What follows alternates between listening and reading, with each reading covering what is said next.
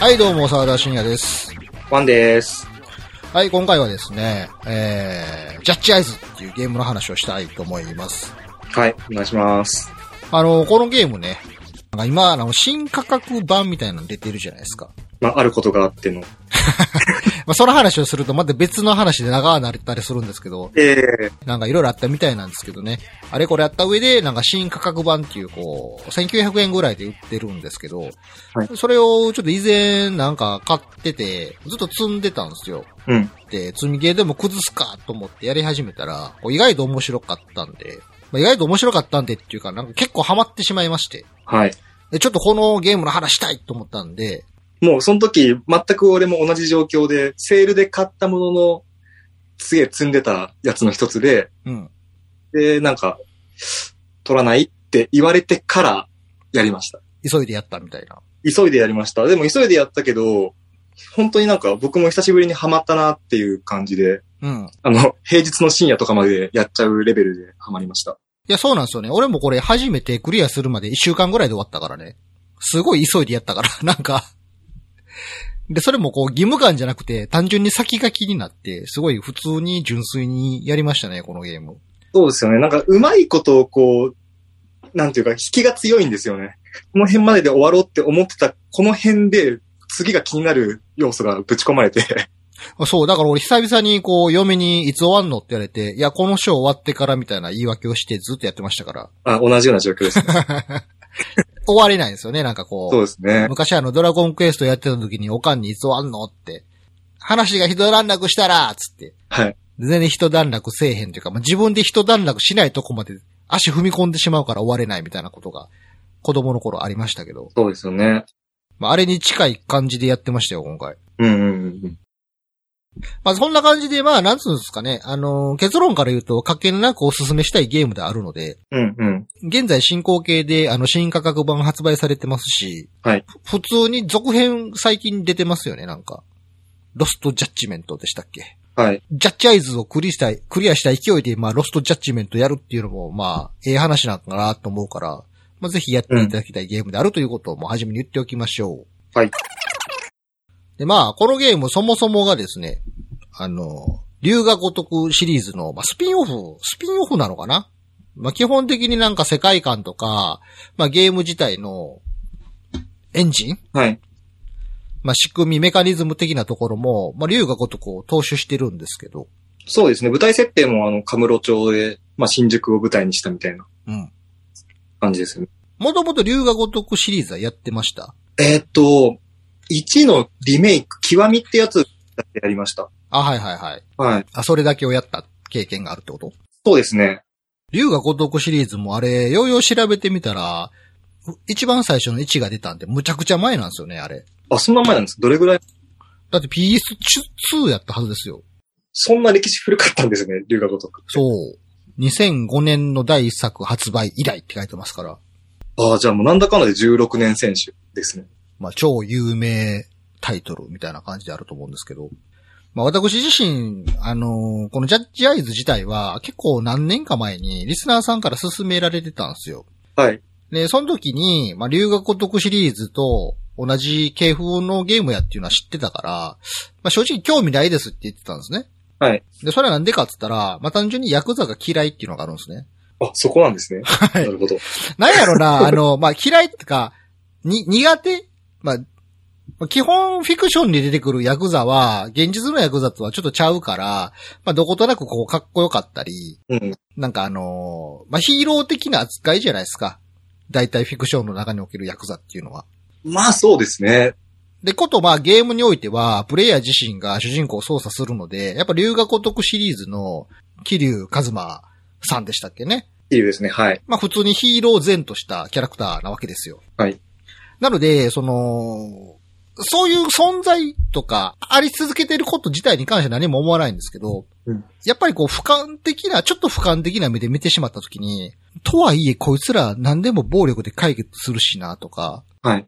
筋が通らねえとか言ったりもするんですけど、うん。とはいえその筋ってお前らの主観で決めた勝手な筋やけどな、とか、はいはい。なんかそういうそういうことをふと考えてしまって、こう乗り切れないんですよね。なんかヤクザものとかって。なるほど。 V シネのヤクザ映画とか、V シネじゃなくてもまあ、昭和のヤクザ映画とかもそうなんですけど、やれこう、構想じゃいとか、やれ、なんかどっかの島がどうのとか、それでやれ戦争じゃいとか、なんかいろいろ争いが始まったり、まあ、その争いが始まることに対する高揚感とか、その争いの中でこう大事な仲間が死んでいくとこことに関する悲しさとか、まあ、その時その時のエモーショナルな感じはすごいわかるんですけど、うんふと冷めた目で見た時に、とはいえめちゃめちゃ迷惑よなとか思ってまうんですよね。自分たちが善良な市民側にいるから、お俺めちゃくちゃ迷惑被ってんだけど、みたいな風に思っちゃうってことなんですそう、よ。もう勝手にせえやと思ってまうし、迷惑かけんなよっていう気持ちになってしまうんですよ。うんこれはまああの、ヤンキー漫画においてもそうです。ああ、そうなんですね。はい。ええヤンキー漫画も、あの、ぶっ込みのタクとかも、当時わーっと面白がって読んでましたけど、ふと冷静な目で見たときに、すごい迷惑な存在とか思ってましたから。やっぱこうなんか物語を俯瞰で見るみたいなところあるんですかね。そうね。なんかあの、うん特にこう、暴力、まあ、現実の世界で肯定されてない人たちが、主人公のフィクションの物語とかになると、ふとしたときにこう、冷静な自分がこう、わって、 なんか、現れてしまって、うんうん。なかなかその登場人物たちにこう感情移入しにくいみたいなのはありました、昔から。ああ。あのー触れたくはないし、触れるとめんどくさい、怖いから嫌な存在の人たちっていう認識でしたね。うん。で、かつもうヤクザなんかも、あのー僕が勤めてた会社の近所にヤクザの事務所が昔あって、それこそ、なんかあのーなんか今日はやたらと人が多いななんか、商店街のど真ん中にヤクザの事務所があったんですよ。僕が通勤している途中に通ってる。で、なんかやたらと人がおんなと思って、なんやろって思って近づいてみたら、なんか親分さんが出てくるのをこう待ってる奴らがこう、商店街をこう、なんつうの、よ、遮って横断するような感じで、なんか、お疲れ様ですみたいな感じでこう、出てくるとことか見てましたよ、なんか。えーその辺もやっぱりリアルに見てたりするんですね。そう。で、一回会社通勤してる最中、普通にあの、車道と歩道が曖昧な道とか多かったんで、うん。今ほど整備とかもされてな、なかった時、そこら辺の道を歩いてたら、車のサイドミラーが俺の腕にガーンぶつかったんですよ。まあ言ったら接接触事故じゃないですか。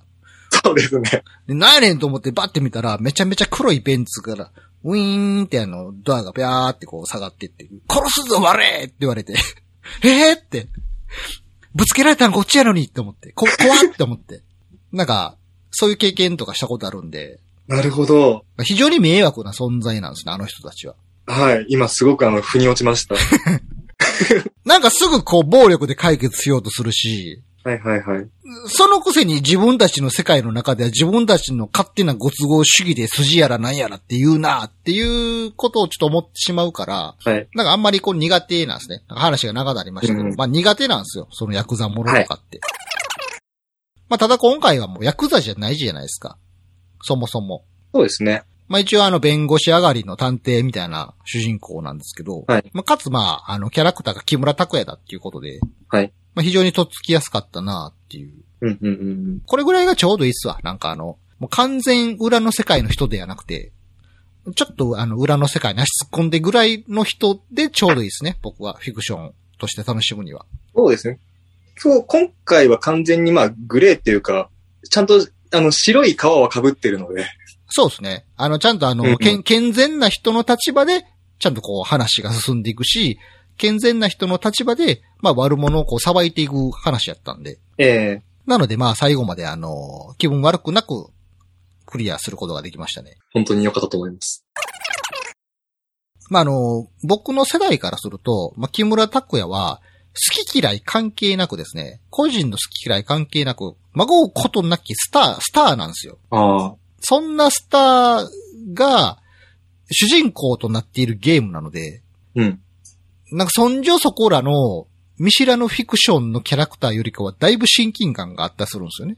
ああ。あの、基本なんかあの、見知らぬフィクション物語を見たときに、そこに登場してくる主人公がどんなやつかなんて、作品に触れるまでわかんないじゃないですか。そうですね。でももう、あ、ジャッジアイズって木村拓哉が主人公なんやって思ったら、もうわかるんですよ、どんな主人公かっていうのが。でもその点については、あの、僕ぐらいの世代でもわかります。キムタクってどういう人っていうの。で、それは、やっぱり木村拓哉が連綿とこう続いてきた木村拓哉という人生を歩んだ結果、まあいろんなドラマであったり映画であったり、まあスマップとしてのこうアイドル活動であったり、木村拓哉とはこういう人間やってことが周知されてるからじゃないですか。そうですね。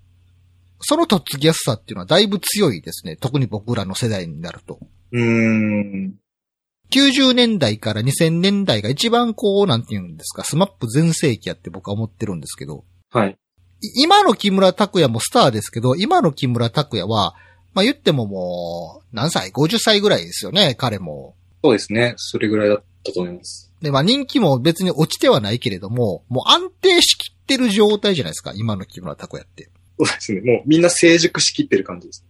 で、10年前も40歳として、2010年ぐらいに40代やったとすると、やっぱり20代、30代が一番こう、盛り上がってた時期やと思うんですけど、うん。その時を一緒にこう、過ごしてる世代なので、私は。うん。やっぱりこの木村拓哉の凄さっていうのを、こう、なんて言うんですか。こうみ、短、短、全然短じゃないけど。 なん か、でも、テレビつけたら木村拓哉がいつも映ってるので、短といえば短っすよね。うんうん。別に好きでもないのに、毎日見とるわけです わ。それは身近な、身近な人になりますよ、木村拓哉も。こんなにどのテレビ見てもキムタクいるみたいな感じだったんですか数とか量の問題じゃなくて、やっぱ存在感ですよね。ああで、。ことやっぱり昔はやっぱりあのトレンディードラマって流行ってたし、うん。歌番組も今よりも多かったから、はい。スマップも曲もやたらと流れてましたわ、いろんなところで。か。木村拓哉っていうのを感じない日がないぐらい、うん。濃度が高いんですよね、木村拓哉濃度が。うんうん。そういう時代やったと思います。なるほど。なので、まあ同級生の木村くんがゲーム出てるぐらいの感覚ですよね。あ、それみ、すげえ身近ですね、それは。それぐらい身近な人が出てる から、とっつきやすさを群を抜いてとっつきやすいなって思いましたね、今回ね。うん。でも、転じて、そこまで、まあ言ったらキャラが濃い人なわけじゃないですか、木村拓哉って。はい。まあよくあの、言われるのが、ドラマになり、なんなり、その映画なりで、木村拓哉が俳優として世に出てしまうと、何を演じさせても木村拓哉だ、みたいな、言われるじゃないですか。そうですね。もうそんな、それぐらい、なんていうんですかね、木村拓哉ってこの人間性とか、人物像みたいなのが確立されているから、はい。ある種その、そんな木村拓哉がゲームの主人公になるっていうのが、ちょっとしたギャグみたいな感じで、僕は認識してたんですよね。でも実際、あの、ゲームの内容的にもキムタク若干いじってる部分そうそうそういっぱいありましたそよう。そう。だからある意味その、なんていうんかな、まあ、ちょっとした話題性を傘に来ている、真面目とシュールを曖昧にしたぐらいで売りたいような、おちゃらけゲームかなぐらいで考えてたんですよ。うん。でもやってみたら、意外や意外、めちゃめちゃストーリーハードやし、はい。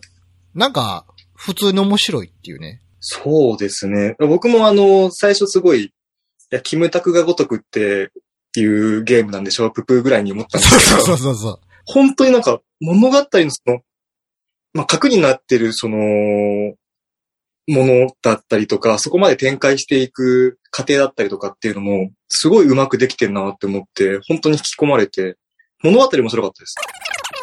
その最近うんロストジャッジメントが発売されたから、はいそのロストジャッジメントの、まあ、宣伝みたいな感じで、あの、ギャオでね、はいむ無料動画配信サービスのギャオの中に、木村さんっていう番組があるんですね。オリジナル番組の。はいで、その中で、ロストジャッジメントを紹介する回があって、その回に、名越監督とか出てるんですね。へで、え。ちょっと、ジャッジアイズとか、ロストジャッジメントの話をしながら、木村拓哉がゲームをプレイするっていう回があるんですよ。キムタクがキムタクプレイするっていう。で、結構これが、 あの、クリアした後に知ったんで見たんですけど、面白かったですよ。へえ。ちょっと見てほしいんですけどね。ああ、わかりました。キムタクがキムタクを操作してましたね。で、結構下手なんですよね、キムタクがまた。あ、まあ、あんまゲームしなさそ うですもんね。まあ、その番組の中で、もう名越監督自体が、まあ、木村拓哉を起用するということの、まあ、なんていうの、重要性というか、まあ、世間からどう思われるかとか、どういう心象になるのかっていうのは分かった上で木村拓哉を起用したと。うん。なので、その、単に木村拓哉のゲームなんだ、ププって思われへんように、やっぱストーリーはすごい練ったみたいなこと言ってて。うん。で、その上で、普段のその木村拓哉ならばしないようなことをゲームでさせて、ちょっと面白い、みたいなことも感じさせたかった、みたいなこと言ってたから、あ、まさにもう、その通りやなとか思って。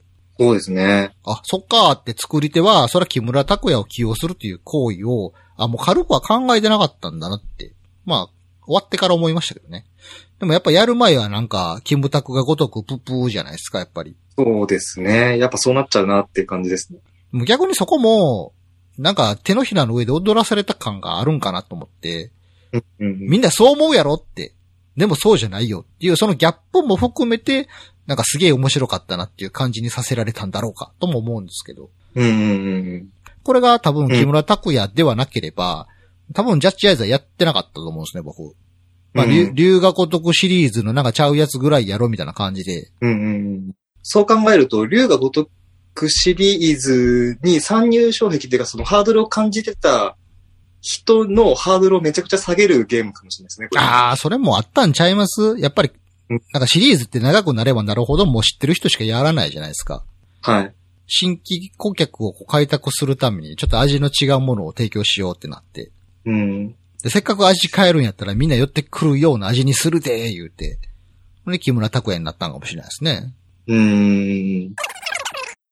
ちょっとこっからゲームの話にはいなっていきたいんですけど、なんか不思議な感じが、最初は、まあ、どっちかというとアイドルとしての木村拓哉でなくて、まあ、役者としての木村拓哉を操作するみたいな感じから入っているから、そのゲーム中における木村拓哉は、まあ、テレビのドラマで見る木村拓哉の延長上にいるような感じなんですよ。あ、今回は、なんか探偵の役してるんやね、みたいな感じの。うんうんうんうん。でも、なんかやっぱりゲームである以上、まあ、我々プレイヤーがゲームに介入するから、うん。変な話、木村拓哉を操作してるのは俺なんですよね。うん。で、基本、やっぱりその、ゲームのキャラクターをプレイしているのが俺やったら、俺がそのキャラクターなわけじゃないですか。はい。なので、木村拓哉が俺なんですよね。そうですね。俺が木村拓哉で、木村拓哉が俺みたいな感じにだんだんなってきて、はい。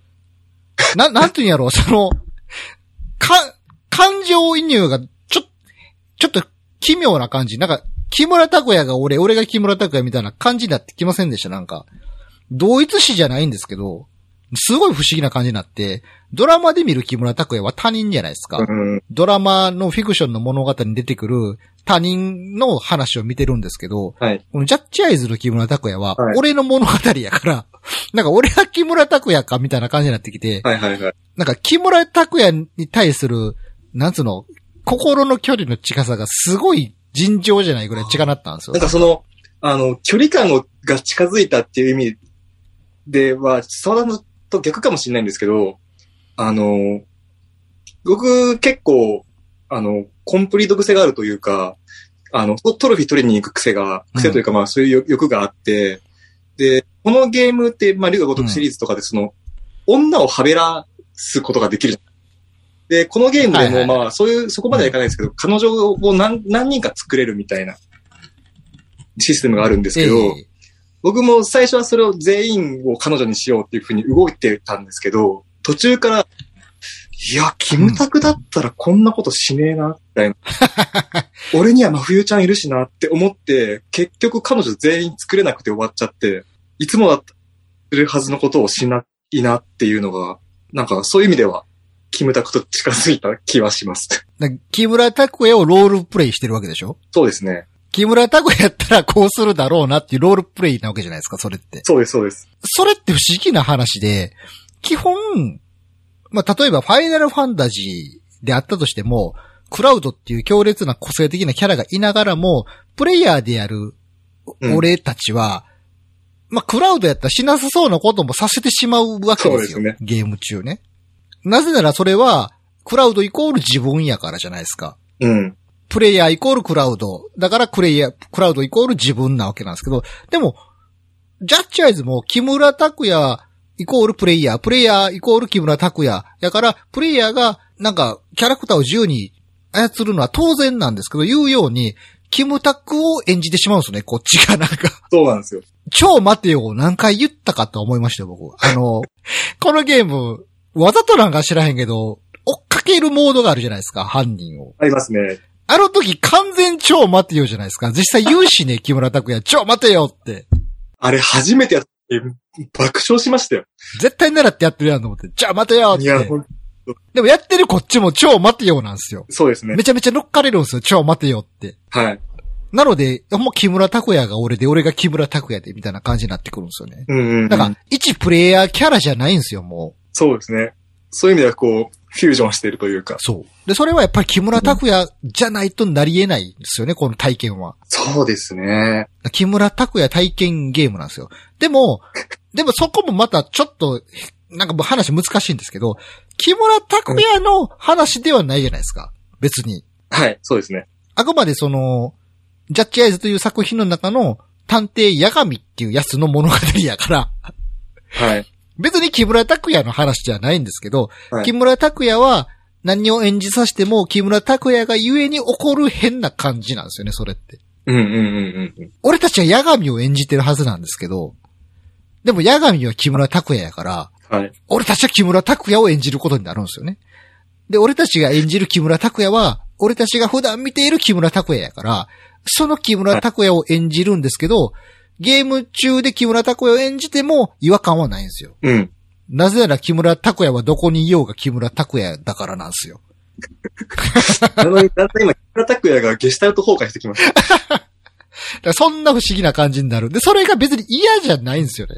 そうですね。えどっちがやったか結構ノリノリでやり始めてしまうんですよ。なんか、ゲームをやればやるほど結構そこ、気持ちが乗っかってくるんですよね。なんか知らんけど。ー、いや、なんかあれなんかね、あの、ちょっと木村拓哉になりたい欲みたいなやつが、うちうちにあるのかもしれない。いや、それはね、確かに言えて妙であると思う。やっぱり、まあさっきも言いましたけど、僕からすると、木村拓哉は好き嫌い関係なく時代のスターなわけですよ。うん。わかりやすい憧れとかはなかったとしても、はいなって悪い気しないよなと思うんですよね。うんうんうんうん。そら、ジャッジアイズの物語の中で、本来やったら、ドラマとして木村拓哉が演じてるのを外で見てるようなものが、自分ができんねやったら、そら心地いいよなって今その話聞いて思いましたわ。うん。俳優木村拓哉も並行してこう味わうことができるっていうね。やっぱりこれ、あの、木村拓哉だからっていうところで言うと、多分どの世代が思う木村拓哉も、多分みんな近しい木村拓木村拓哉像だと思うんですよね。確かにね。だからこそこのゲーム成り立ってるのかもしれないですね。ああ、確かに。うんええこと言うね。多分これ言ったら、はいあの、ドラえもんとかサザエさんのゲームに近いと思うんですよね、ある意味。それそうかも誰がプレイしても絶対ブレへんっていう、そうです。強烈なキャラクター体験。そっか、ドラえもんだったんだ、キムタクって。いや、そうでしょうね。あのー国民的アイコンじゃないですか。もうん。う、キムタクといえばこういう人、みたいな感じ。うん。そうですよね。 ほんま、ドラえもん、サザエさん、ちびまる子ちゃん、クレヨンしんちゃん、木村拓哉やと思うんですよ。そう並べられるとなんかすごい違和感すごいです けど、まあ、そうですよね。で、その、何に出ても同じうんやんって言われる俳優さんって、まあ木村拓哉以外にもいるじゃないですか。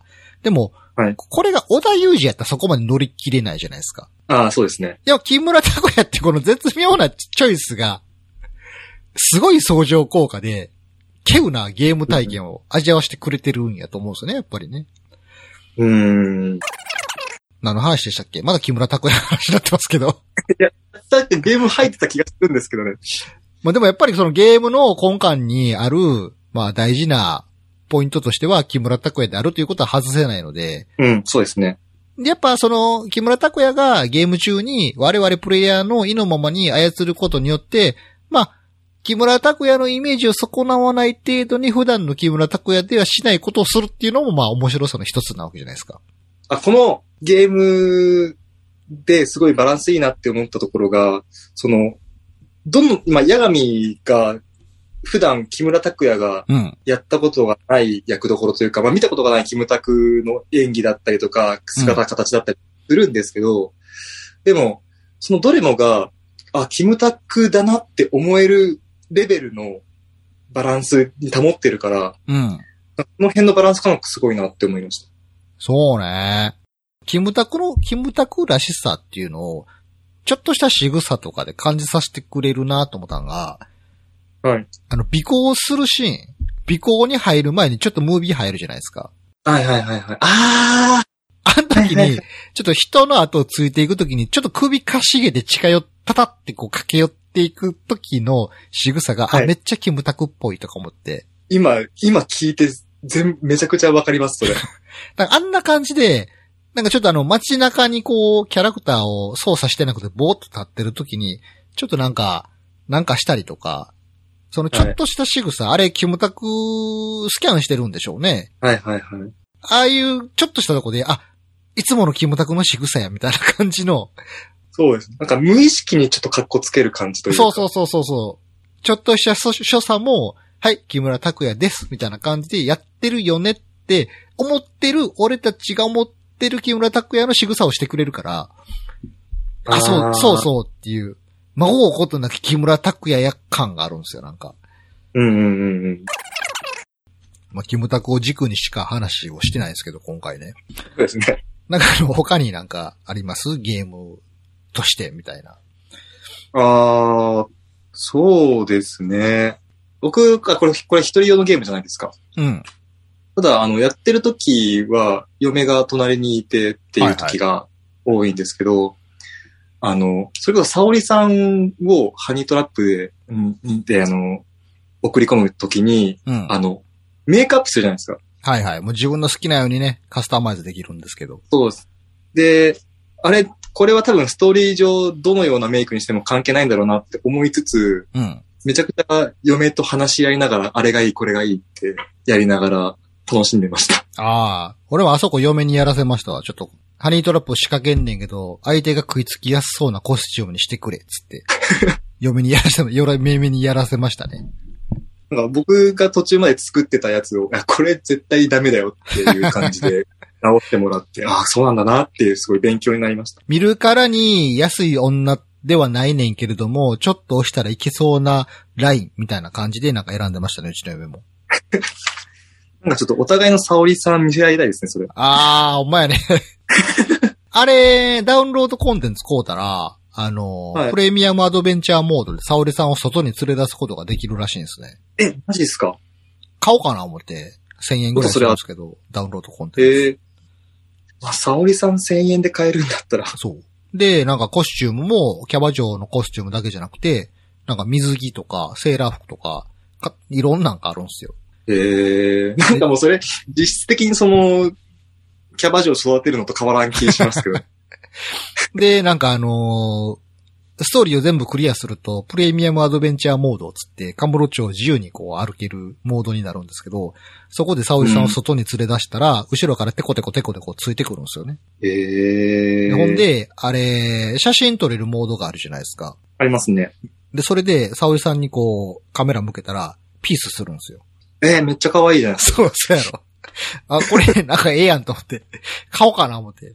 ええなんか、沙織さん、沙織さんの造形もなんかすごいピンポイントでついてくるなと思って、あれほんま。あ、絶妙ですよね。うん。その、あのーこう、気を使ってないだけで、素材がめちゃくちゃいいみたいな感じ。あの、いちご100%の登場みたいな。地味子だけれども、大胆。そうね。かつ芯は強い、みたいな感じの。はい。最後、星野くんと、いい感じになっててよかったです。ほんまやね。ちゃんとそこまで描くんだと思って。なんか大体ああいうのって曖昧な匂わせて終わっていったりするけど、はい。あ、ちゃんとしてるんやな、とは。なんか変に思いました。あそこ感心した。あ、ちゃんとなったんやって。ちょっと、呼んでもらったので、あの、ちょっと話しますけど、うん。結構あの、意外と、あの、法、法廷劇とか、あの辺は、しっかりしてるなって感じしました。リアルな感じなんや。そうで、意外とっていうところですけど、あのーそれこそ、八神のトラウマにななるきっかけになった裁判うん。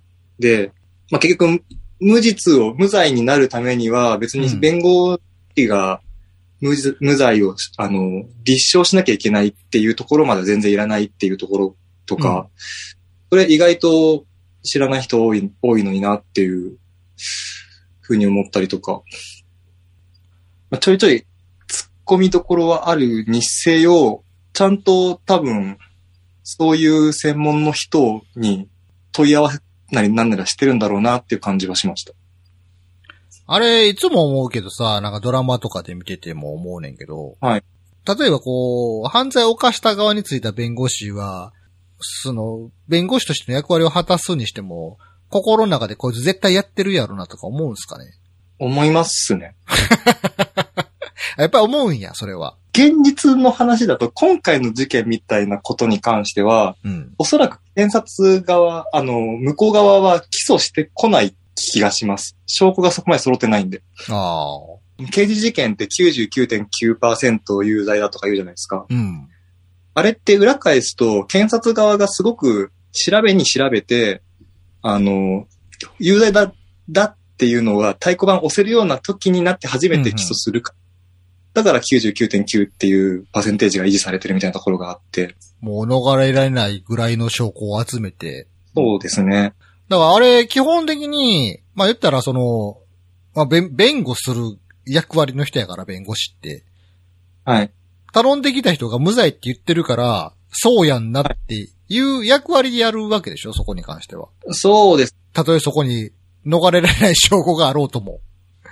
そこってどういう感じなの人道的な意味でこの人は無罪だって言ってるのか、弁護士としての役割として、この人が無罪と言うならば私は無罪という立場に立ってこの人を弁護しますよって、無罪っていうのか、どういう感じなんですかそこら辺って。そこは、場合によります。場合によるし、弁護士として説得はします。ああ。あの、こういう証拠が出てるから、ここで無罪だっていうふうに言ったとしても、言ってるだけじゃ無罪にならないよっていう話はしまああ、なるほどね。す。で、その上で、でもやってないんですって言うんだったら、じゃあ付き合いましょうって形でな付るきほど、な合いまるすほ。ど。いや、なんか、よく、結構、世の中に起こるいろんな事件でも、明らかにもう、テレビとかで取り上げられてる事件やったりしても、明らかにお前犯人やんっていう人にも弁護士つくじゃないですか。はい。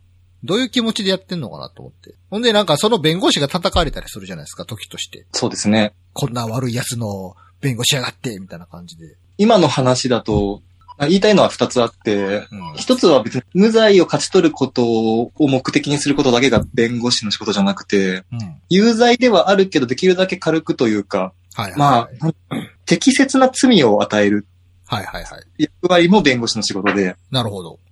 で、大体検察官って要求し得る中で一番最高の刑を言ってくるので、うん。まあそれは違うんじゃないっていうふうに言うのも弁護士の仕事なんですよ。なるほどね。だから有罪だ、有罪無罪の先に有罪だけどどの辺が妥当っていうのがまだあるんで、そこの部分は弁護士やります。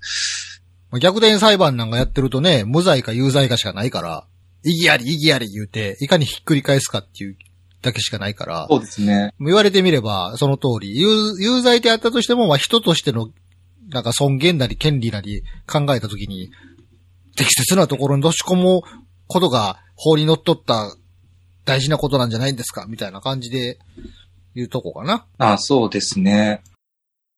あと、あれですね、あの、結構その、法律、法律か裁判上での適正な刑刑罰のラインと、うん一般の人が思う適切な刑罰のラインってやっぱちょっと違ってて、うんうん。まあ、一般の人が思う刑罰のラインの方が重いんですよね。はいはい。もうすぐ死刑にせえとか言うからね。そうそう、そういうことなんですよ。だなので、なんというか、あくまで法に則っってやってるから弁護士は責めないであげてって思いますけどね。 いや、まあそらそうですよ、基本。それがなければ、個人の主観的な感情だけで人裁かれるやんけって話やからね。あ、そうだ。例えば犯罪を犯した者に対して弁護士がついてて、まあ、仮にその弁護士を叩いたり、なんであんな悪い奴のその、弁護をするんやとかね、言う人がいたとして、まあ、はい大体そういうこと言う人は、自分が犯罪者にされるようなこ時があるという可能性を考えてないんやなっていう意見を見たことがあるんですよ。ああ、はい、はでそれは確かに言われてみればそうで、自分は善良であるって思ってたとしても、まあ極端な話、冤罪であったとしても訴えられたら、加害者側と思われる立場になる可能性があるわけじゃないですか。そうですね。でそうなったら、そら、こっちがやってないやってないっつって、弁護士頼んだりしたとしても、もう世間からしてみたらもう、ただの犯罪者になるやろなと思うと、うん。やっぱそ、その言うように、その、別に弁護士は悪者をかばっっている存在ではないっていうね。そうですね。法治国家の中で人としての尊厳を守るためにの役割としておるわけであって、いうよううにんその、良くない悪くないっていうのを決めるためにいるわけではないっていう。そうですね。その通りだと思います。よし、よし悪しは法のもとに裁判官が最終的に決定するだけの話やと思うんで。ええそういう意味では、八神なんて最初の裁判で有罪やと思われてた彼をこう、うん誰やったっけ大久保くんやったっけ青久保くんですね。を無罪にしたって相当すごいことなんですね。いや、めちゃくちゃすごいと思います。しかも、あの、初めての裁判 で、無罪でっていうので、あ、あと、あの、結構その無罪勝ち取るために、病院まで押しかけて、病室調べたりとか、結構行動派じゃないですか。うん、うんうん。あっこまで行動できる弁護士はなかなかいないと思います。ケンジはさ、なんか、はい証拠集めるやん。弁護士も証拠集めるんですか、そうですね。集め、あ、えっとですね、義務的には弁護士は証拠を集めなくていいんですよ。別にそれは仕事の範疇ではないんですよね。ではないです。うん。刑事事件ってすべて、あの、この人がこうやりましたっていうことはすべて検事側がうん。証明しなきゃならないので、うん。そうなると検事側がすべての証拠を集めなきゃいけないんですよ。で、うん弁護士は、どちらかというと、その証拠を見て、ここの部分の解釈違くないとか、そういう、こう、まあ、穴をついて、うん。うん。そうすると、その検察、検察側が描いたストーリーの一部が崩れて、じゃあ無罪ってなるんですけど、なるほど。でも、やっぱり、それ、それ、本当に無罪を勝ち取ろうと思った場合は、無罪を本当に取りに行くように積極的に行動しなきゃいけないので、うんうん。ヤガミみたいな行動をする必要があるんですけど、あそこまで情熱持って行動する弁護士はなかなかいないと思います。いやー、そうだな。いや、ヤガミすげえな。そう考えると見習わなきゃいけないな。あと、ヤガミはその一件があって、まあ、一度はね、なんか、あのーなんか、絶望に陥ったからこそ、こう、探偵職になって、で物語の後半で弁護士に復活するけど、あんな簡単に復活できるもんなんですかあ、弁護士自体は全然、あの、いつでもなれます。資格を持ってたらどんな人間でも一応弁護側の席に立つことはできるんですね。あ、てか、おそらくですけど、ヤガミは弁護士を辞めてないです、ずっと。ああ。あれ、バッチって、あれ、借り物なんですよ。ほう。だから、弁護士をやっている、いないと、あのバッチって持てないんですよ。なるほど。あ辞めるときはか返さなきゃいけないので。あーじゃあ、弁護士やってる傍ら探偵やってますみたいな。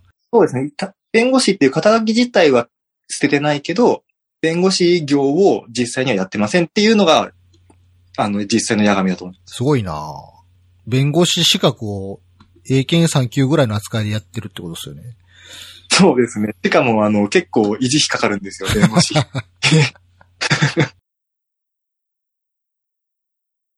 あれ、裁判の途中に結構あの、このゲームの中で巻き起こる裁判って結構自由じゃないですか。あそうですね。急にヤクザ出てきたりして、なんかあ頭です。 そう、頭出てきたりしたりして。はいあんな自由なんですか裁判、裁判。んなことは、あの、証人も、あの、書面の方の証拠も、全部証拠っていう扱いになるんですけど、証拠については、事前にお互いにどういうものを出しますっていうのを、あの、提示した上で行われるのが通例なので、そうですよね。急になんか、実はサプライズで用意してましたみたいな、ないっすよね。多分実際それやられたら、一旦裁判所が閉廷すると思います。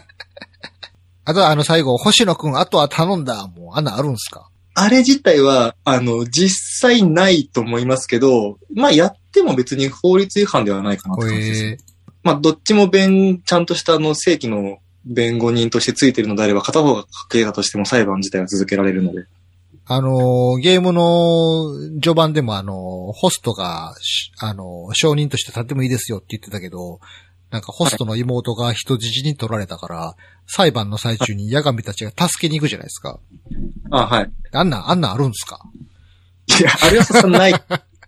ないし。もうだ、もう大丈夫だっつって、裁判の途中に喧嘩して、妹助けて、もう大丈夫だっつって、せ、あー電話したら、証人のあの男の子が証、報告してましたけど。ああ、でもまあ、あの、証人があまりにも様子がおかしい場合は、一旦休廷挟んで、また再開ってことはあり得るので、あの、めちゃくちゃスピード解決できるのであれば、あの場面はあり得たかもしれないですね。実は僕の妹が今人質に取られてまして、なんか言った日には、もうそれが問題になるやろと思うんですけどね。そうですね。また別の事件の発端に。 あれもまあ、フィクションの話、前提っていう話やけど、あ、あや、あやべが、あのー新谷弁護士を殺したかどうかっていう裁判やったじゃないですか。そもそも。はい。はい。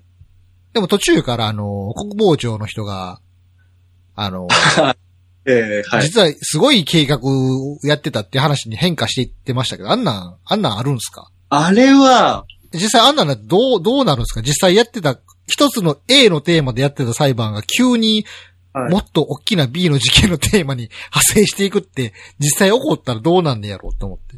あのーまあ、当然、A についての裁判を行っているので、B のことって不要なうん。質問じゃないですか。うん。だから、本来、お互いが、お互いが、あの、検察と弁護人がお互いがお互いを監視し合ってる立場なので、うん。どちらかが B の話をしたら、どちらかが異議を出して、その B 関係ないっていうふうに下げさせるうん。ことになるんですけど、今回、検察と弁護人が結託するっていうよくわかんない状況が起こって確かに、あの、検事の人も、まあまあ話聞いてやってくださいよって 言ってましたからね。でもさすがにあっこまで自由にされると裁判所側は黙ってないんじゃないですかね。ああ。もっとちゃんと関係あることだけ聞いてくださいっていう形でピシャって言われると思うんです。それが、あの、国を挙げた一大陰謀やったとしても、裁判官はそこで止めれるんかな。まあ一応と、まあ司法は独立してるので、 まあ大丈夫。そこはやるんじゃないですかね。続編のロストジャッジメントも、はい。あれストーリー知ってますロストジャッジメントの。いや、全然聞いてない。いやわかんないです。一応冒頭のストーリーだけ見て、あの体験版やったとこまでなんですけど、はい。とある廃墟ビルからフランシュタインが見つかるんですね。はい。で、そのフランシュタインが誰なのかとか、誰が殺したのかっていうのは分からんまま事件が起こって話が進んでいくんですよ。はい。で、それとは別に、あの、源田先生のあの弁護士事務所に、まあ、とある弁護依頼があっては、で、その弁護依頼は、あの、電車の中で痴漢をしたおっさんを弁護してくれっていう依頼やって、はい。で、その痴漢をしたおっさんは警察官なんですね、現職の。はい。で、その現職の警察官が痴漢をしたことを弁護してくれって言われるんですけど、うんうん裁判当日になっても、その依頼者、まあ、痴漢したおっさんはう、ん全然反省の色も見せへんし、うん裁判中ももうそんな態度とかすごい取りまくるんですよね。はいで、それを弁護してるのは、沙織さんと星野くんなんですけど、はいいや、もうそんな態度やったらなんか、そもそもダメですよみたいなこと言うんですけど、はいまあお構いなくみたいな感じで、そのおっさんをもうそんな態度取り続けるんですね。で結果、はいまあ、あの、実刑が下されるんですよ、裁判の最後に。はい。ほら、実刑判決が出た後に、その現職のおっさんが、ついこの間フランシュタイン見つかりましたよね、つって。うん。で、あいつは昔、私の子をいじめてたやつなんです、つって、俺がそいつ殺したみたいなのをほのめかし始めるんですよね。はい。けど、そのおっさんは、そのはい、殺人が行われてる時には痴漢をしてたっていうアリバイがあって、はい実刑判決が下ってる以上、司法がそれ、そのアリバイを肯定していることになるので、うんうんうんうん。そのおっさん。んは殺人を犯すことなんとできないっていうとこから話が始まるんですよ。面白いですね、そ れ。そう、そうやろなんかざわざわざわってなって。ああ、なるほど。すごいな、そこついてくるんだ。でそういうは始まりになって、え、そんなんあるんと思って。 そんな、そんなトリックの使い方するんで、犯人も、みたいな。そうか、じゃあ、殺もしも殺人が立証できてしまったら、逆にその痴漢の方が冤罪ってことになりますもんね。果たして、みたいな始まり方するんですよね。ああ。結構面白そうでしょ、なんか。そうですね。いや、よく考えるな、そんな、そんなこと。いや、ほんまに。体験版だけでも結構満足になりましたよ。あ、そうなんですね。そ、そこまでが体験版なんですよ。ああ、なるほど。